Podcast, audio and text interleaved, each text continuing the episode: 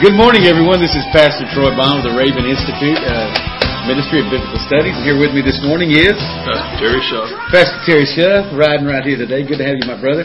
Uh, and we welcome you to the Raven Institute of Ministry, where we do an expository teaching on the Word of God, uh, typically Monday through Friday. It's not going to be that this week because of the holiday, but we're usually here Monday through Friday from nine a.m.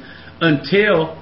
excuse me, until ten a.m. Eastern Standard Time with a teaching on the Word of God. Right now, well, brother, we are uh, right in the midst of a, an expository teaching on the Book of Romans. And yesterday, we did our dun, da, da, our one hundredth class on the Book of Romans, which we started back last May. And it's it's really been a tremendous time of uh, just getting into the Word of God and allowing that Word to, to get in and saturate us and to really change and, and transform us. And so uh, you folks that have been with us for uh, maybe the whole time and... Uh, you know that God has just been revealing some, really some tremendous things. And this Roman letter is really the Magna Carta of the New Covenant. And if you can get a hold of it, really what you're going to find is just a greater understanding of the entirety of the Word of God. You're just going to see the Word of God come alive in your life. And not only that, your relationship with the Lord of God, though with the with the Lord Jesus, is going to just be uh, really, I believe, enhanced and uh, brought to a, a place of fulfillment, because I think you're really going to see where it comes from and what Jesus did for you. And so, but if you you haven't been with us in the past, you're joining us for the very first time, these classes are made available through our website, and you can go to w w w dot big grace dot com.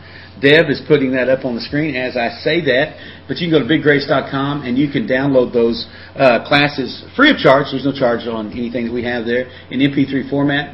Burn it, use it, give it away, pass it on.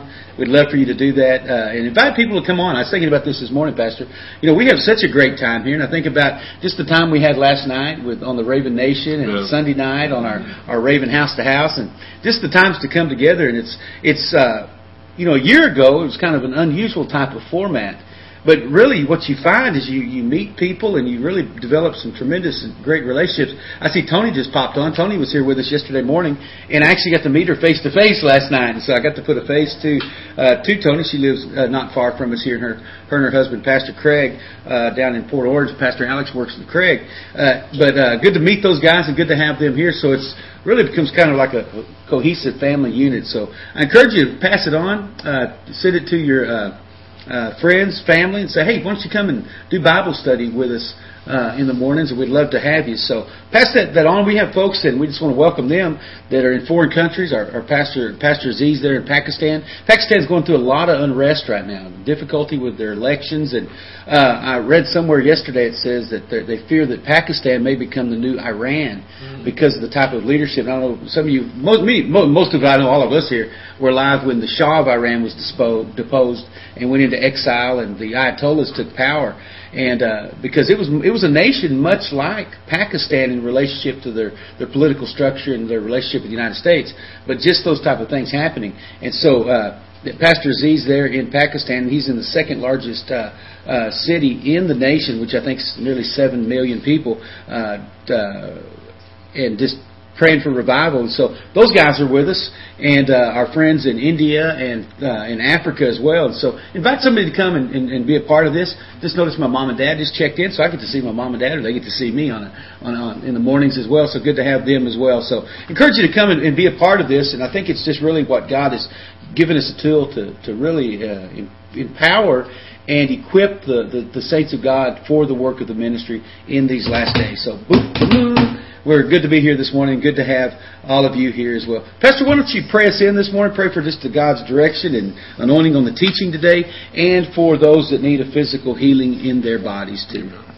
Father, we thank you for this day, Father. We praise you, Father.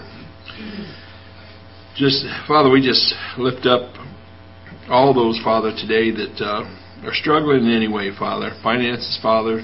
Sickness and disease, whatever it may be, Father. And, and Father, we...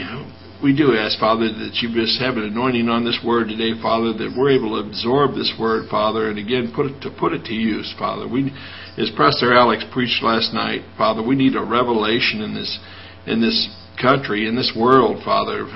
Just people that, that'll get out of the pews and go out to the streets, Father, to reach the lost. Father, there's just so many out there as you as we see them daily, Father. And Father, we just... Uh, We just, Father, we're just so mm,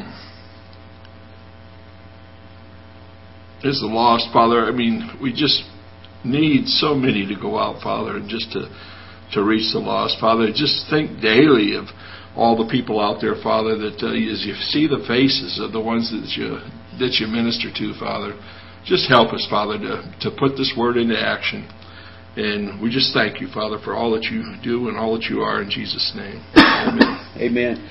As you was praying, Pastor, I was just thinking about just that, that news clip I read last uh, last night about, what was it, thirty-six million people uh, are, go hungry in the United States. That are, I can't remember, food deprived, I think it's the way it put it. And, you know, I, I think about going down like Ridgewood here in Daytona Beach, uh, Florida, and you got a, you got a place that's, you know, obviously we've got a nice climate, palm trees. I mean, so you just minutes from the beach right here where I'm sitting today. But you see so much tragedy. You see so much poverty. You see so many people that are struggling. You you can go there and uh, right there at Ridgewood by uh, uh, right downtown, you, you'll find literally hundreds of people gathered all the time.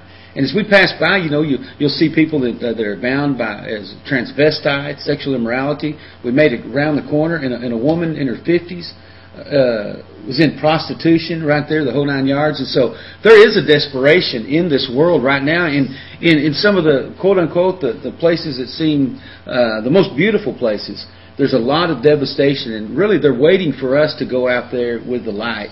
And we see that all the time when we go. And so what, folks, really what it is, is we've got to become equipped with the Word of God, because this is what's going to set people free.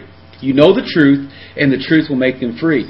As much as I wish that our smiling faces and our, our happy-go-lucky lucky attitudes would set people free, they don't set people free. You know, some of the nicest people I've ever met are lost people, have been lost people that I've worked with or uh, had some type of interaction with. But them being nice never liberated anyone. Folks, listen, it's got to take an understanding of the Word of God. Certainly there is that love that comes out. But I tell you what, the love of God is always embodied in truth. And so we've got to know that truth, because us being sweet or giving somebody a bottle of water, that's never they're never going to say, well, great bottle of water, I think I'm going to repent and get saved. Folks, it is the Word of God that pierces men's heart, that is the discerner of the thoughts and intents of those things, and brings them to conviction that they can come to salvation. Maybe their circumstance will not change. But folks, listen, we're not out there to change people's circumstances, even though we want to try and give that effort. What we're trying to change is people's eternity.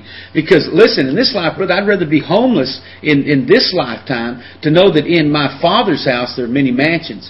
And where He is, I shall be also, and that I'll have a dwelling place there. I would much rather forego the, the, the riches of this world in order to possess the, the riches of, of glory in Christ Jesus. And so, folks, we've got such a job and a task before us. Every single one of us, God has called to be ministers of reconciliation. So I really encourage you, as we get into the Word of God, let that Word just stir up something in you to go out and, and, and be that, that doer of the Word of God, and to, to break the bondage of, of, of sin and destruction off of hearts and lives. But we'll never do it apart, really, from knowing the Word of God, because what the, what that does is that causes something inside of us to be compelled to go and do it, because we're become obligated. And if you've sat under this Word for just any portion of these hundred uh, teachings, you, listen, guys, you are obligated to walk in the fulfillment. I tell people all the time, I'm obligated to walk in the amount of light that God has shed into my life.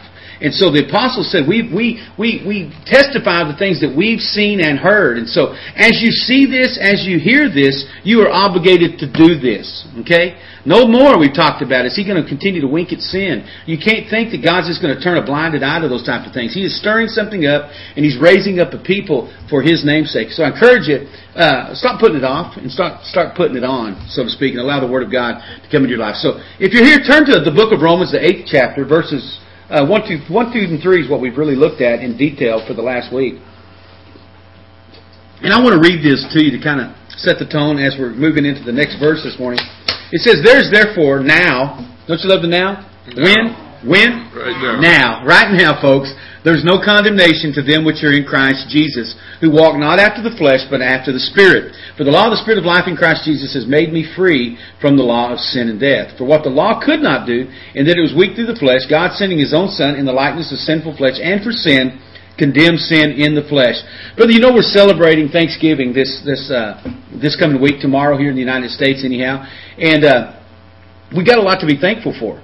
You know, we, we think about what God's done for us, and, and I know people that I get prayer requests all the time, and their plight is a hundred times worse than, than mine. Deb and I were talking prior to the going live this morning just about circumstances that come up, you know, financial trepidation, all these things. Said, you know what, just got to depend upon God. And I, and I think about, you know, if if we're saying that, and and really we got lights on, we've got air conditioning going, I'm drinking a nice warm cup of coffee this morning. What about those folks that don't have that, that don't have the benefit of these things? That maybe they're they're living in, in squalor, maybe they're living under the under uh, uh, immense persecution and of uh, a foreign government, or whatever it may be. Folks, we have a lot to be thankful for, even in the natural. And so, you know, really, we and we ought to, as we read these first three verses, really, that's something we need to give thanks for. When we read those verses I just read, that there's there's therefore now no condemnation for those that are in Christ Jesus, listen, we need to give thanks for that.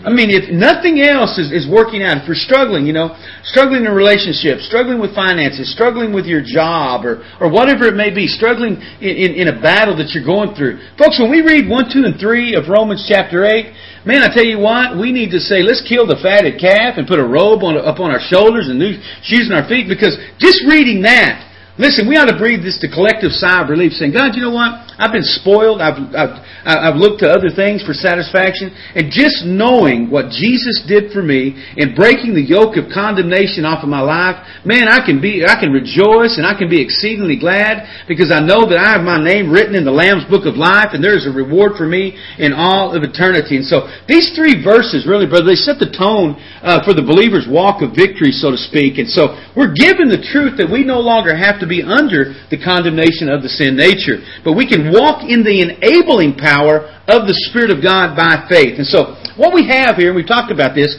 we have a new law or a new set of principles that have been enacted and empowered. And write that down and say, there's a new set of laws or principles that have not only been enacted or put into writing, but they've been empowered in our lives through the new birth. What's important about that, we talked about, and you know, we always tease Pastor Terry about being a, a history buff, which he's not. He don't, you know, he's he's living now. He's not worried about what happened back two hundred years ago. But I happen to be one. Uh, but we talked about the Emancipation Proclamation here that was signed by uh, uh, President uh, Lincoln in the eighteen sixties. He said Lincoln. He's he's catching on, and so he enacted that, but it wasn't empowered until after a battle. You hear what I'm saying? And so it, there's a proclamation that's come forth, folks. Listen. Our Emancipation Proclamation came two thousand years ago when Jesus said, it is finished. But there is a battle been ra- waged over the, the, the hearts and lives of, of men and women every single moment of every single day ever since. We see it. We see it with those that are bound by, by crack and prostitution and, and, and, and broken relationships and, and all these types of, of problems that they have. But he, when, when he says this, he not only gives us those things and enacts those, but literally He empowers those things in our life. And so we talk so often about just that being a new creature. And, not, and so it's not a religious experience. And, we, and, and, and when what we do, guys, we, we talk to so many people that are coming off drugs, and we've seen so many people just radically delivered. And you, you, you, the testimonies are even in this room in our live audience today of people that, man, God has set them free and broken the yoke of sin, and boom, that they didn't have to go through some twelve-step program. But what the enemy wants to do is is is, is not take us away and say it's enacted. Because he can't take away the truth. Heaven and earth will pass away, but His Word will not pass away. But if the enemy can ever get us from appropriating that truth, he's got us in bondage. Do you hear what I'm saying? And so it's got to not only be enacted. And so when I tell you that there's no condemnation, as I'm saying what the Word of God says, for those that are in Christ Jesus, who walk not in flesh but, uh, but after the Spirit, that has been enacted. It was enacted when it was written two thousand years ago. But the question is, are we going to allow that to be empowered in our life through faith? Because you can hear it all day. I can say the slaves have been set free. But until the chains are broken, the person that is in bondage never feels the freedom. They could say, they could they could have rode horseback through the through the, the South glaring, the slaves have been freed, the slaves have been freed. But the guy that is chained to that to that, that, that plow horse is going to say, well, that sounds real good, so why am I still walking in slavery? Why is my life still the same way? How many of you have said the exact same thing? But folks, listen, we if we get a hold of the revelation of Romans eight, one, two, and three, and we realize that those chains have been broken off of our life, that it's not only been enacted, but through faith in what the Word says, it can be empowered, and so those yokes fall, they break, and we're literally walking in that freedom. And it's not a twelve-step program, it's a one-step program. It's one step right to the cross of Calvary, putting faith in not what we do, or, or, or our willpower, or our ability to stay clean for, for thirty days and hope for another thirty, but it's what Jesus did upon the cross. He said it's finished, and if I can put myself and identify with Him, what's happening? I'm empowered by what Jesus said. And so we are giving the truth that we no longer have to be under the condemnation of the sin nature, but can walk in the enabling power of the Spirit of God by faith. But folks, listen, that's a choice. That's a choice. You can either, you can have it enacted and say, well, I got this, but I'm not going to appropriate that in my life through faith. Or you can, or you can do it. Or you can say, listen, I, I hear it. God has given that promise. And through faith, not of my own works, lest any man should boast, but through faith, I'm going to see that yoke broken off of my life and allow the power of the Spirit to come into my life. And so, folks, what we have here is a new law or a new set of principles that have been enacted and empowered in our lives through the new birth. And it's so important to, to, to get in our heart, really, as we study the eighth chapter of the book of Romans, the ability to walk in righteousness. Because a lot of people don't think that we have the ability to walk in righteousness, thus victory. Uh, and, and but it's not only been enacted, but it has been and, or deposited in our lives, but empowered as well. And I want you to write down John chapter one, verses twelve through thirteen. John one, twelve through thirteen. The Gospel of John, chapter one, verses twelve through thirteen. I'm going to show you what he said about this. He said, "But as many as received him." Now, what does that mean? Many as by faith, as many as got saved, many as were, were born again, as many that were transformed by faith in, in, in Jesus Christ. It says, as many as received Him, to them He gave power. Okay? He gave power to become what? Held in bondage? To stay the same? He gave them, them power to, to, to, to hope that one day things would change? To, to, to, to be clean thirty days? What did He say? He said He gave them power to become the sons of God, to them that believe on His name. Okay, I want to go back and say that. As many as received Him. Is that a limited amount? Or is that a whosoever will? So as many as received Him, He gave you also. He not only enacted it, but He empowered it. And so if I believe Him, or if I've received Him through the enacting of the Word of Truth into my life, what does He do then? He empowers you to become, and I love the identification, of the sons of God. And we talked about this as well, about, you know, an inheritance and, and, and, and cutting off, getting cut off of one and, and God cutting us into another and Him giving us our portion and Him bringing that to us and, and giving us that inheritance and we get the benefits of everything that involves that. Folks, listen, we're called the sons and the daughters of God. And I tell you what, with that, there's a great power, there's a great authority that comes, and it gives us the power to, to over all the powers of the adversary, to walk in that, that victory that He's promised us. And it says, goes on to say, and it really ties right into to Romans chapter eight, verses one, two, three, we were, uh, which were born not of blood, nor of the will of the flesh, nor of the will of man, but of God. In other words, who walk not after the flesh, but after the Spirit. And so folks, listen, when we come to Christ, when we receive Him, When we, when we through an act of, of our faith and our submission and our, the confession of our mouth, according to Romans chapter ten, and we ask Him to come into our life, immediately something happens. It becomes the now of Romans eight one. Now there's no condemnation for those that are in Christ Jesus. When, when what? John one thirteen. It's not born of the, the flesh or the will of man. I love that. The will, nor of the will of the flesh or your own willpower. And so you don't become a, a, a son of God because, listen, I've got willpower. I'm going to say no. I'm going to do this. I'm going to, I'm going to have strength. I'm, folks, listen, you're going to end up falling flat on your face just like every single one of us did dozens of times when we tried to walk according to that. But when I allow myself to be empowered by the Word of God and I begin to identify with the Spirit of God as a son of God, what happens? Boom. I begin to get a victory over those type of things. And so He's not only offered to adopt us into His lineage, as we discussed in yesterday's class, but He also gave us the power to become the sons of God. So He enacted and empowered the adoption, or as I've said in the past, He's given us the law of a greater power. And so that adoption is empowered by the new birth and the transformation. Folks, listen, your salvation isn't some distant thing that you're waiting to happen.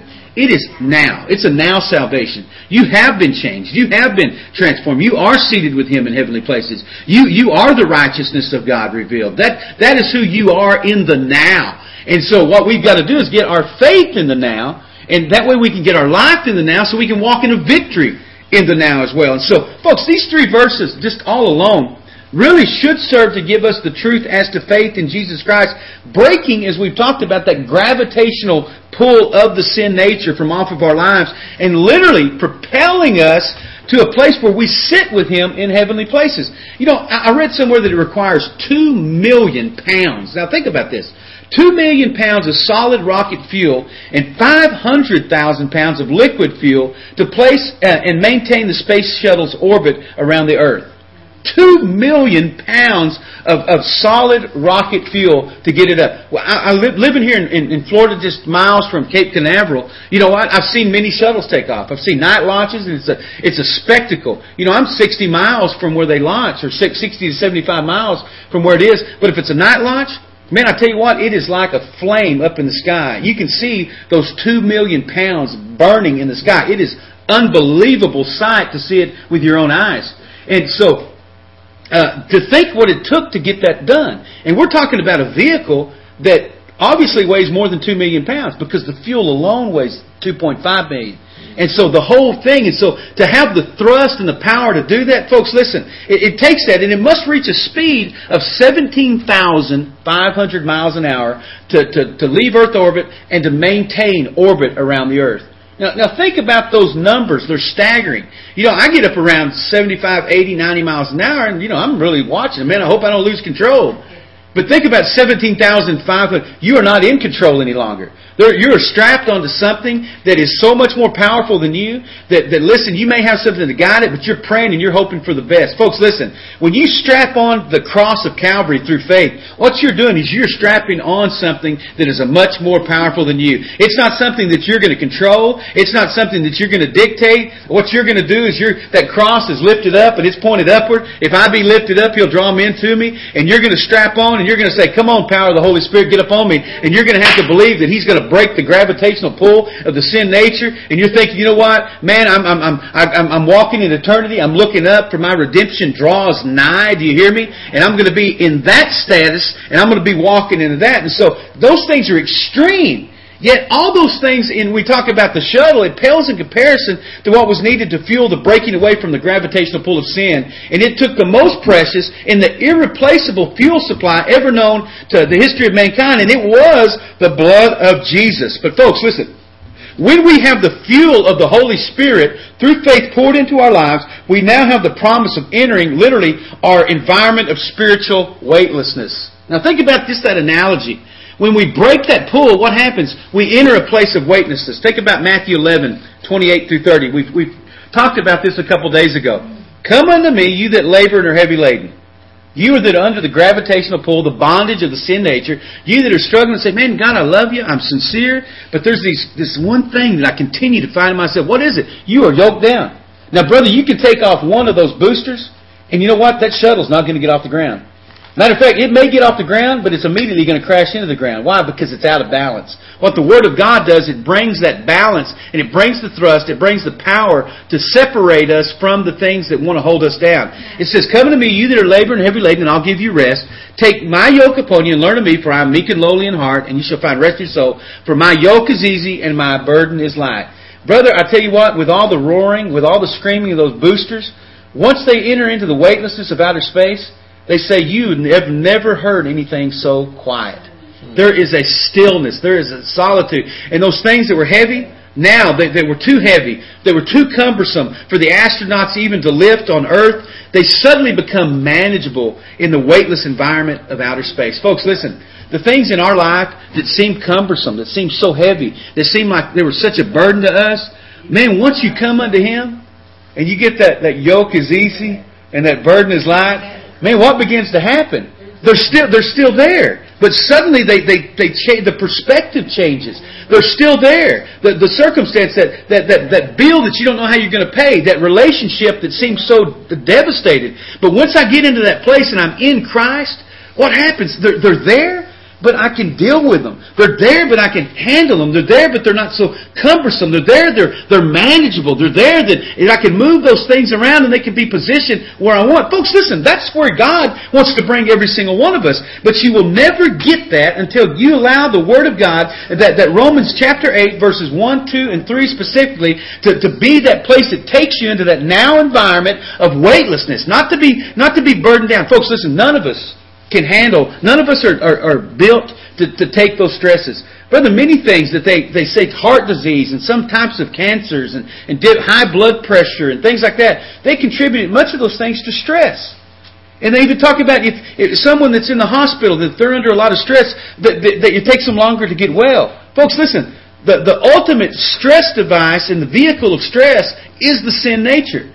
Why? Because it's always warring against the things of the Spirit. And so if I can get into that place of no condemnation, being in Christ Jesus, not walking according to the flesh, that gravitational pull of who I was, and I get into the weightless environment of of of, of, of His yoke upon me, which is which is easy and light, what am I going to be able to do? I'm going to be able to deal with those things. He says, can a man add an inch to his height by worrying? Absolutely not. That's when we have to seek first the kingdom. That's what I was just going to say, brother. That's, that was... You know, so often it comes back to Matthew six thirty-three. That's right. Seeking first the kingdom. If you really do that, I mean, I was I was at a point not too long ago stressed over different things here, you know, but it's it just lightens that, that burden so much when you just go and do the Father's business. Yep. And, and I remember you telling me this week, you was talking about these things that are going on that, that certain things aren't working out the exact same way circumstantially. And he said, listen, I just decided I'm just going to go do what God told me to do anyway. Well, we came here. And as a result, what happens? Then you get the joy unspeakable and full of glory, and you get a peace that passes understanding. Folks, our understanding becomes our weight. And our understanding becomes our roadblock to the now.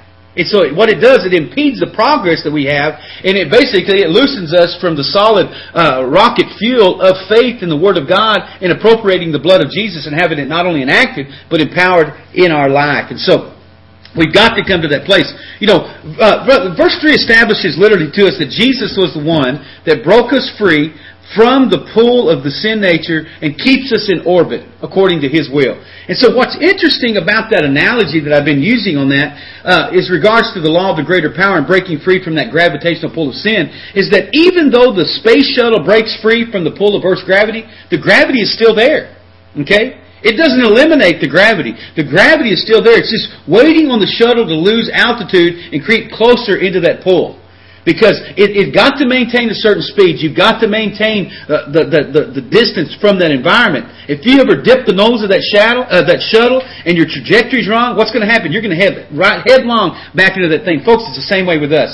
That's why it's so important to stay in the Word of God. It's so important to stay before God in prayer. It's so important to stay around your brothers and sisters in fellowship. Because what do they do? They help to maintain your distance from that, that sin nature and pulling you in. They serve to always remind you that there is a victory in Christ Jesus that enables you to overcome. And so that's how the sin nature operates. Repentance and faith towards the, the blood of Jesus become literally our two million pounds of solid rocket fuel that break us from the from sin's dominion, but still it's sitting there in that ominous place always ready to welcome us back into its clutches. And so we've got to be aware of that pull. We've got to be aware of that bondage because it's sitting there, but God gives us the power to become the sons of God, to break free from that pull, and to and to stand and walk in faith and in righteousness. Folks, I've said this before, and I think I need to say it again. We don't need to continue to walk in that, that up and down. If I could, if you got your mic on, uh, Yassine, Happy, if you'd mute your microphone, I'd appreciate that. But we, we got to walk and maintain that, that relationship with the Lord Jesus Christ through faith. Otherwise, it's always going to draw and pull us back into that thing. So I want to read verses one through four to you this morning. Here's what it says. It says, there is therefore now no, no condemnation for those who are in Christ Jesus, who walk not after the flesh, but after the Spirit. For the law of the Spirit of life in Christ Jesus has made me free from the law of sin and death. For what the law could not do, in that it was weak through the flesh, God sending His own Son in the likeness of sinful flesh, and for sin, condemned sin in the flesh. I want to stop right there. It has been condemned, brother. The condemnation that, that was not for us, I, w- I want to say this. I want to put it to you like this. The condemnation that was meant for us, when we come to Jesus Christ, it is now transformed, uh, transferred over to that sin nature. That's what He desires to do. The condemnation that was upon us, that, that had a verdict on us that says, you know what, there's no hope, there's no life. When we break free from that, now that condemnation should be appropriated on who we were.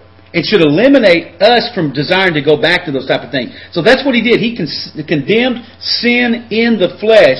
And so He said, listen, you will no longer have power over my daughter. You will no longer have power over my son. That addiction is going to be broken. I condemn you in the flesh. That thing is broken and cut down and hewn down at the root. And so He's saying, I am condemning those things in the flesh. But folks, it's us. Just like we talked about, and use the, the, the example of, of someone on death row. You know, a, a, a, a, a reprieve comes or a stay of execution comes. Folks, it's it's only us. We become that governor, so to speak, or that, that, that person of authority. And we can say, yeah, you owe bondage to sin, I'm going to give you a stay of execution. I'm not going to execute you. I'm going to let you stay there on my death row, and I'm going to give you some hope of escape. Folks, listen, it's us that can, that He condemned it to the flesh, but He gives us the power. Because think about it, a governor doesn't sit on that jury panel. The jury sits on that and it says you are guilty of the crime charged. But the governor is that go-between. And folks, listen, we're that spiritual governor over our own selves through our self-will. And we can say, listen, I'm either going to let that thing be, be crucified, I'm going to let that thing be condemned in the flesh, or I'm going to give that thing the stay of execution. Folks, listen, we've got to stop making last-minute deals uh, and, and, and midnight reprieves of our sin nature and allow the switch literally to be pulled on that stuff and eliminate the threat altogether. You know, they talk about, you know, in, in the natural realm about is uh, is capital punishment a, a, a, a factor in keeping crime? Folks, listen, I don't know about it in the natural, but I know in the spiritual it is. Because that devil, he knows that every time he comes with a temptation, man, that you're going to squash that thing, that you're going to put that thing to death, what happens? Man, he becomes more reluctant to continue to attack you in those same areas. Why? Because every time it comes, it is written, thus saith the Lord. The Lord God has said this, here's what the blood of Jesus did. And when I began to constantly pull the switch of God's Word through faith, and he knows that every time he comes, he's going to get a jolt, and he's going to get a lethal injection of the Word of God, because I'm going to begin to speak that into my situation and believe God's power to bring me victory. I tell you what, it, it is going to be uh, uh, something that that's, that serves as a as a warning to the adversary in those attacks upon my life. And so then he goes on to say that the that the he condemns sin in the flesh for this reason. Now, now here's something, folks. You you've got to you've got to listen closely to this fourth verse, because I don't want you to miss it. Because there's been such a misconception and misappropriation of certain truths, and this is one of them. And it says that the law of the, of, of, uh, the righteousness of the law might be fulfilled. Why did he do those things? Why did he break condemnation? That the righteousness of the law might be fulfilled. How? Read those two words. In us. That the righteousness of the law might be fulfilled in us who walk not after the flesh but after the Spirit. It, here's what I want to bring up today. When it says the righteousness of the law, what it's telling us that indeed the law was righteous because it originated in God. It started in God, so the law is righteous. Yet for it to declare a man righteous, a man had to walk literally in total and complete obedience to it, which was a total impossibility uh, uh, apart from faith in Jesus Christ. And so, uh, as, and the reason being is because verse three stated, because it was weak through the flesh. In other words, the law could not be f- fulfilled in the flesh because the flesh has no power over the law. And so God never intended for His law, and here's what you need to hear. God never intended for His law, and when I'm speaking of the law, I'm talking about the moral law of Moses, the morality. I'm not talking about the Levitical law uh, of all these other types. I'm talking about that specific moral law of Moses. He never meant for that law to become obsolete. He intended for that law to become fulfilled. Okay? And you can write that down. God never intended for the law to become obsolete. He intended for the law to become fulfilled. And I'm going to give you a scripture reference on that. Matthew five, seventeen through twenty. Matthew five, seventeen through twenty. Here's what He said. He said, think not that I'm come to destroy the law or the prophets. He said, I am not come to destroy, but to fulfill. He said, truly I say unto you, till heaven and earth shall pass away, not one jot or one tittle shall no wise pass from the law, till it be what? Fulfilled. Whosoever shall uh, shall break one of these least uh, least commandments and shall teach men so, he shall be called the least in the kingdom of heaven. But whosoever shall do and teach them, the same shall be called great in the kingdom of heaven. Teach what? Teach those moral principles of the law, the standard. For I say unto you that except your righteousness exceed the righteousness of the scribes and Pharisees, you shall in no case enter into the kingdom of God. Brother, that is so important right there, and we confront this all the time. We're dealing with a situation the other day, and a guy we was talking about, we was dealing with people literally that were in life-threatening situations, and drug addiction, and homelessness, and everything else. And a gentleman who's sincere, he said, "You know what? I just want to just love them into the kingdom." Now, folks, that sounds, man, that sounds good. It, it does. It sounds good. And and so God. Now think about. I want you. To, I want to put something in perspective, and maybe I hope the light bulb pops onto you. Can you love someone into the kingdom? Is that enough? The reason I said that is because the world. The word says in John three sixteen, "For God so loved who? The world. The world." Is that just a few of the world? Oh. The, he loved the whole world. Now we know, according to Isaiah chapter four, that hell is ever enlarging itself. And so if God's love for the whole world was not enough to, to, to win them into the kingdom, why do we think our love is? Mm. Have you ever thought about that? There it is right there. God's love, in and of itself, just the, the attributes of the nature of love, was not enough. And so what did God have to do? God had to send the truth. You hear me? If the if love is not accompanied by truth, all it will end up in is condemnation. Okay? Do you hear that? I want you to hear that. Because there's this trap that we fall into. If I just love them, if I just love them, if I just love them, God loved every single one of us. But we know that, that, that there's a wide gate that leads to destruction, and many enter in. There's a narrow way that leads to life, and few there be that find it. And so if I think that if I just continue to love people, and I'm sweet to them, and I'm kind to them, it's going to do that, absolutely not. There's got to be the accompanying truth. If we God love them, we'll give them the word, brother. If we love them, we'll if give we them love them, we'll follow it up with the word of truth. Because it's truth that sets men free. Folks, listen, you know, I had the knowledge that God loved me, and I had people telling me that. Hey, brother, God loves you. I was walking by. Hey, Jesus loves you. Jesus loves you. And man, I was going out to try to do some type of immorality or whatever else. Man, I'm okay. God loves me. But I was lost as a Thanksgiving goose, brother. You know why? Because I had not allowed the truth to be empowered in my life.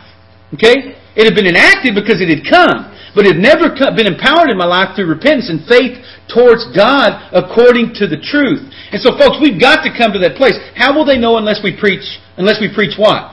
The truth of God's Word, the Word of God. And so he said, I didn't come to do away with the law or that moral principle. Now we have this moral principle that we call the New Covenant. It's full of truths. But people are always saying things like this where you're just being too legalistic. Basically what they mean is anyone who adheres to a strict standard of holiness is not in a true relationship with Jesus. While there are many who really try to accomplish this in the flesh, like the Pharisees, there is a call and a demand for those who know Jesus to be holy, even as He is holy. Not to do holy things, but to be holy. To allow holiness to, to, to be the defining element and to be uh, the, who defines you in Christ Jesus. Who are you? I am holy. Because He said, be holy. Because the law was given by God, and so the law is holy. Holy. Everything that comes, every good, every perfect gift comes down from God above, the Father of lights, who there's no shadow of turning with. And so anything that, that radiates from God is holy. Who did the law come from? We see right here. He, the law came from God, so the law of God is holy. And so it was, it was wrong four thousand years ago when the law was given not to steal. Right? Thou shalt not steal. Is it wrong today? Will it be wrong tomorrow? Will it be wrong in eternity? That's the law. It was long, it was wrong to lie four thousand years ago. Was it wrong then? Is it wrong now? Is it going to be wrong tomorrow? Is it going to be wrong in eternity to lie? That's the law of God. It's, it's, it was wrong to kill four thousand years ago. Thou shalt not kill. It was wrong then, wrong today, wrong tomorrow. It's going to be wrong in eternity. Folks, he didn't come to do away with the law. And so if you're saying I'm not legalistic, if you're not under the law, folks, you're not walking in holiness and righteousness. What you're saying is I can kill, I can steal, I can commit adultery, I can have other gods. Folks, listen, that's the law that came to be fulfilled in us through the truth. But in and of ourselves, we had no ability. The phrase where it says, it says it will never be accomplished when we walk in the flesh apart from the enabling power of the Holy Spirit in our lives. And so he says that the phrase, walk, who walk not after the flesh but after the Spirit, literally it emphatically declares that there is absolutely no ability in our own efforts to maintain the standard of the law Yet it offers the promise that we can walk in the fulfillment of this law when we are in Christ, who fulfilled the law through His sinless life, His vicarious death upon the cross, and, and, and followed by that glorious resurrection from the grave three days later. And so, when I have His work of righteousness in my life, I am adopted into Him, and His righteousness, His righteousness, becomes my righteousness. Did, did you hear what I said today? When I'm in Him, and I'm adopted in Him, when I become the, the, the uh, empowered to become the sons of God, His righteousness is my righteousness. It's no longer self-righteousness, which is like filthy rags. It's no longer self-righteousness with this, with my own excuses. It's not the self-righteousness of atheism that says, you know what, there, there's no God, there's it's this intellect and all these other type of things. It's, it's not the self-righteousness of, of someone trying to obtain some type of personal karma or some type of personal redemption. Folks, listen. I'm identified with Christ when I'm crucified with Christ upon the cross. And so His righteousness becomes my righteousness. And so am I righteous? Yep. Am I holy? Absolutely. Yeah. Am I perfect? Yes, I am. Why? Because it's not mine that I'm talking about. I'm identified with Him. And you know, the, the flesh always wants to kind of cringe in those type of things. And so, again, when I walk in the Spirit, then the very righteousness that Jesus demonstrated becomes my righteousness by virtue of my new nature, which is in Him. What nature do you have? There's two natures warring against one another. There's the, the, there's the sin nature, which we had, which was uh, given to us and, and contributed into our lives and moved upon our lives through the fall of Adam. But when we come through faith in that second Adam, as the Scripture says, faith in the, the, the shed blood of Jesus Christ, what happens? Now I have a new nature. I have a divine nature. That divine nature is righteous. Brother, one thing, yesterday I was getting an oil change, and there was a lady named Lori that was looking at the van. And you talked about that twelve-step program earlier, and I talked to you about this some, but how, you know, people get caught mm-hmm. in that twelve-step trap. Yep. That's what it is. And And, uh, well, when she saw the van, she came up to me and she says, I'm a Christian too. I said, oh, you are? All right, praise the Lord. And I, then she says, I'm a recovering uh, crack addict. And I said, sister, which one are you? You tell me you're a Christian, or you tell me you're a recovering crack addict. And uh, and I said, the Word says, he who the Son sets free is free indeed. Yes. And as I talked with her over the course of probably ten, fifteen minutes, that woman had such a burden lifted off of her. Right. And she was able to see who she really is.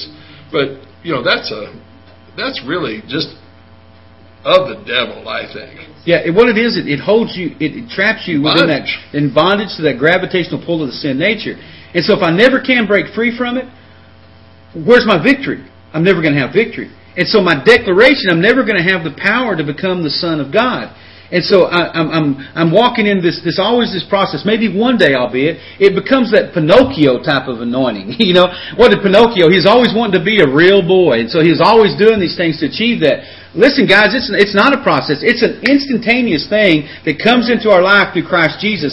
We don't have to walk around with the strings of sin and the strings of the flesh uh, connected to our lives. Man, those things are cut and are obliterated through the power of the blood of Jesus, and instantaneously we're we're, we're called righteous before. For Him. And what that enables us to do is walk from that place of justification now into the place of sanctification, where not only we, we, we declared righteous, but the righteousness of God is revealed in our lives through faith in what He did. And He breaks the bondage, He breaks the yokes, He, he breaks the, the pull of sin, He breaks our devotion to those type of things, and enables us to walk in that place of the now, there's no condemnation for those that are in Christ Jesus. And, and the church is so guilty about it as well. You know, we think about Jesus, and we look at Luke chapter five when He called His disciples off the boat, and He said, come and follow me, and I'll make you fishers of men. And so, instantaneously, what they begin to do? He began to take them around. He breathed upon them. They began, and we see this in, in, in John sixteen. And He breathed upon them, and, and the Spirit came upon them, and He sent them out two by two. And they came back, and they marveled that the demons were subject to Him. He said, marvel not that demons are subject to you in my name, but, but rather that your names are written down in the Lamb's Book of Life, that I put you in a heavenly place. I've separated you from who you were. And those things are going to be attributes of someone that walks by faith. And so as a result of that, we have that same promise. And so, He immediately put them in. There's a brother in Long Island, New York that uh, Pastor Sam and, and Lucy worked with that, man, he sincerely loves Jesus, but, you know, he's he's quote-unquote in the church. They're telling him, well, you're not ready to, to do any type of ministry yet. You've got to sit here for X amount of time. And, and folks, I believe, obviously we believe in discipleship. But discipleship isn't, you sit somewhere, and I'll see you in, in, in a few years when you have the right credentials. But discipleship is He took them out and made them fishers of men. Yeah, he took right. them out. We've seen so many people that literally, I can think of a young woman to this day that we pulled her off the streets on a Sunday. She was living with a guy that, that uh, with, who had a heroin addiction. She was living in sexual immorality. On a Sunday, she gave her life to the Lord Jesus Christ. On that Thursday, she got in the, the, the bus with us and left for a nine hundred mile trip into New Orleans to preach the gospel in the streets. Now, she didn't know two plus two, let alone John three sixteen, but she went and we made her a fisher of men. She's now married to a pastor living in Oklahoma, doing the work of the ministry and been on the streets with us tons of times. Now, what if I'd adopted that and said, you know what, sweetie, you know what, you, you got saved and that's real great, but you're probably going to struggle for a long time because you know the type of lifestyle? Uh-uh, we preached a blood-bought, life-changing message to her, and she is still walking with the Lord Jesus Christ. That's been seven, eight, nine years ago, and it brought victory into her life. Folks, listen, we've got to allow that, that type of declaration to come into our life. And so what happens is Christians cower literally from boldly proclaiming that they are righteous, that they are holy, that they're perfect, because even though they may know that it comes from Jesus, they are reluctant to identify with it. We, we'd rather identify with, I'm just an old sorry sinner saved by grace, rather than identifying with the character of Christ. Why is it that we want to find it easier to identify with who we were based upon our past that was obliterated literally by the blood, rather than identifying who we are in Christ Jesus? I want to identify with the one that He's empowered me to become the son of. And I've said many times, folks, your past only goes back as far as the last application of the blood. Okay? How far does your past go back? Boom, the blood hits it. It's, it is obliterated. The only thing that has any power over you in your past is the cross. Why? Because I've been crucified with Christ. And so anything that's in my past, oh God, I struggled uh, you know, a year ago with such and such. I was a recovering crack addict. The blood hit it and He's saying, you were what? I don't remember that. It's, that has been annihilated. Now think about this. First John one nine. If we confess our sins, He is faithful to, and just to forgive us our sins and to cleanse us from all unrighteousness. How much unrighteousness? All. All unrighteousness. Every single bit. And what do we have to do? If we confess our sins, if we are willing to come to that place and say, God, you know what? I missed it. And I repent. And I'm asking You just to forgive us our sins and to cleanse us from all unrighteousness. And so, brother, the thing about it is when forgiveness comes, cleansing comes. And now we're identified with Christ Jesus. Undoubtedly, there's many of you that are with us, that are maybe live with us or listening to this uh, uh, in a delayed uh, broadcast. Maybe you've, you've struggled with those type of things. Because the world, and even the church in many cases, always wanted to identify you with your past. You know, I was sitting with a young man just the other night till the early hours in the morning. He was just talking about he was involved in, in church and some things came into his life and people just cut him off. They said, listen, you're a failure. We don't want anything to do with you. He said he called a pastor up that he had been close to for, for a number of years, and the pastor told him, he said, listen, he said, I'm glad you called. He said, but I've moved on. He said, you had your chance and you blew it. Folks, listen, we've all had chances and we all blew it many times. And, and, and we may blow it again. But the good news is that we have got an advocate with the Father that's not going to hold us in the guilt and the shame and the condemnation, that there is a now no condemnation. If we are faithful to, to confess our sins, He is faithful and just to forgive us our sins and obliterate the, the, the, the markings of those things. We are no longer uh, identified with those things. We are no longer defined by those things whatsoever. Brother, that's something that a pastor could say that. I mean, would Jesus have ever said that? No, absolutely not. He certainly didn't say it to His congregation, mm. to His disciples. So, folks, listen, I want to say this. In the absence of unrighteousness, if He forgives us of all unrighteousness, did He say that? Is that what First John one nine says? So if He forgives us of all unrighteousness, I want to say this. In the absence of unrighteousness, there only remains righteousness. Okay? Isn't that, isn't that liberating? I know it is for me. And so if I say, God, you know what? I blew it. I've messed up. Will You forgive me? Unrighteousness now is eliminated, and there's only thing one thing present now, and that's righteousness.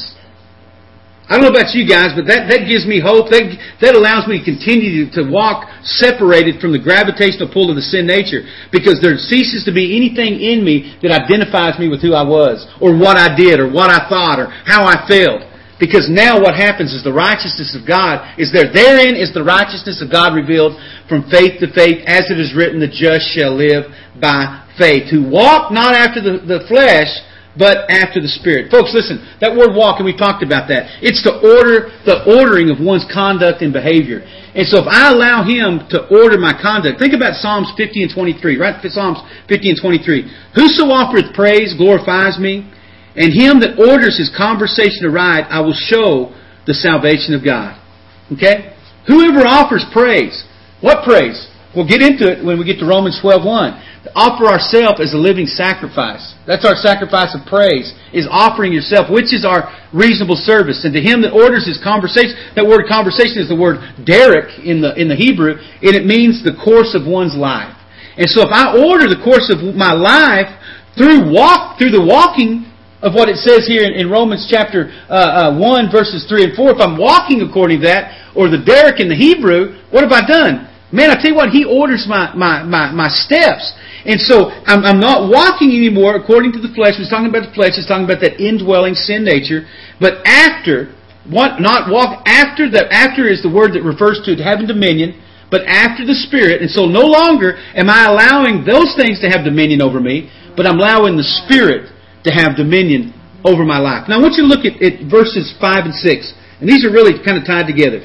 For them that are after the flesh, or have ordered their behavior or ordered their conversation after the flesh, they do mind the things of the flesh. Folks, listen. When I was lost, you know how I acted?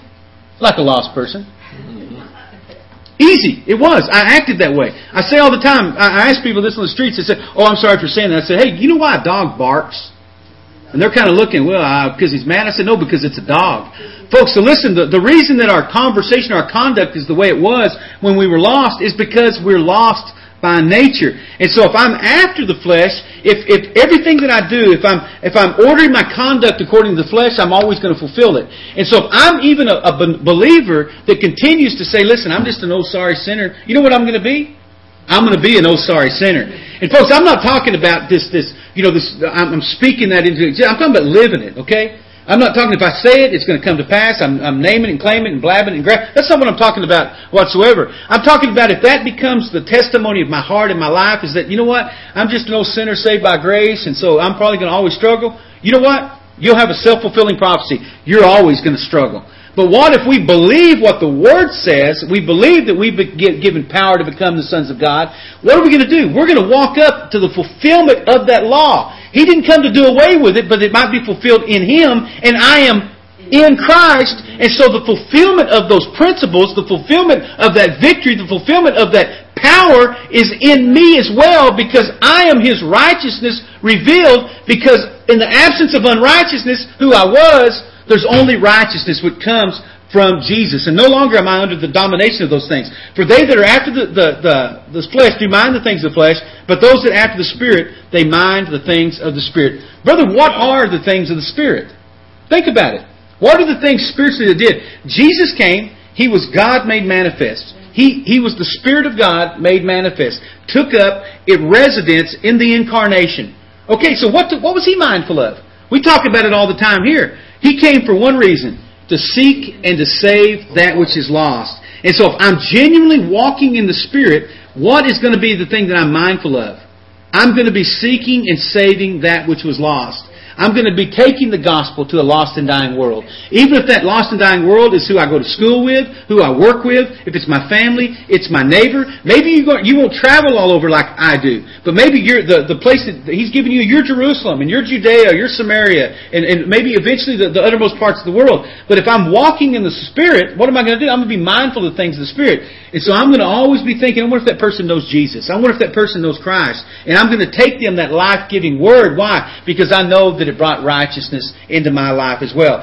But then he says in verse six, he said, for to be carnally minded is death, okay? But to be spiritually minded is life and peace. What does it mean to be carnally minded? To be of the world. It's the opposite of Matthew six thirty-three. You know, if I'm spiritually minded, I'm seeking first the kingdom. If I'm carnally minded, I'm seeking first this world.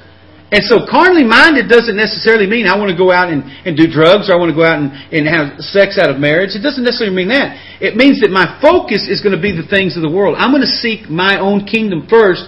And perhaps maybe God's got a place, but listen, man, we just, you know, there's a time and a place for Jesus, but it's not right now. I hear people say things like that. And what is it? It is death. It is, it is, it is, it is repulsive to the very nature of who Christ Jesus is and the things that He did. But to be spiritually minded is what? It's life, folks. It is that Zoe. It is that, that life that comes, that radiates out of our life, that brings a transformation, that, that causes us to see things different, to do things different, to declare things different, to walk different, to have a different hope and a different outlook and a different faith. It is life and it is peace. And what kind of peace? A peace that passes our own comprehension, our own understanding, our ability to figure it out, our ability to put the pen to the paper and say, okay, this is how I'm going to get it done. It transcends those things when I walk in the Spirit. I want to be spiritually minded. I, he said, let this mind be in you, which was also in Christ Jesus. I need to have the mind of Christ. Why? Because I have the righteousness of Christ in my life. Folks, we are totally out of time today. I want to remind you, we're not going to be on live the next couple of days because of the holiday. And so we'll actually be back on Monday morning at nine o'clock a.m. for this. Really, I just my prayer for you is to just have a blessed time. Take advantage. You know, God's going to put people in your path during this holiday season like you know He's always done. And sometimes you were, uh, you were, you've been reluctant to share your faith with them. Folks, listen. The time is now. The time is short. Look at the things in the world. Uh, Jesus told them, He said, listen, you can go outside and look at the clouds and know it's going to rain. Can you not discern the signs of the time? I believe that God is causing something exponentially to come. He's bringing forums like this to bring people together that otherwise couldn't get together. I'm so blessed to be able to come and be with you guys and to meet so many people. And He's doing that because the time is so short. And so what's He going to do? God is going to begin to network people together. A net catches more fish than a hook. Okay? And so He's networking us together in the body of Christ. I need you. You need me. We are fitly joined together, each one supplying the need of the other. So I encourage you, take advantage of what God has done in you to, to be able to speak that thing that you might draw in a great harvest in the next few days. And just be thankful and grateful to those things. Anything you want to add before we close, my brother? That's it. Everybody just have a good, happy Thanksgiving and think of those that are that are... lost, those that are out on the street, those that are sitting in their homes by themselves that don't have family. But, uh, you know, so many times on the streets uh, in shopping centers and stuff, are you going to eat a lot of turkey? Are you going to do this and that? You know, I'm I'm so tired of hearing that stuff. Yeah. It is. And invite somebody over. You know what? We've got people that are in our new family all coming over to the to the house. You're here locally, you're listening? Hey, call us up, five oh four, two oh two, oh nine three nine. I'd love to have you as well join us for Thanksgiving. Anyway, folks, we love you, and we just pray that you have a blessed day, and we will be back on Monday morning. We got one bit of advice for now, as always. Get into the Word of God, and God's Word will get into you.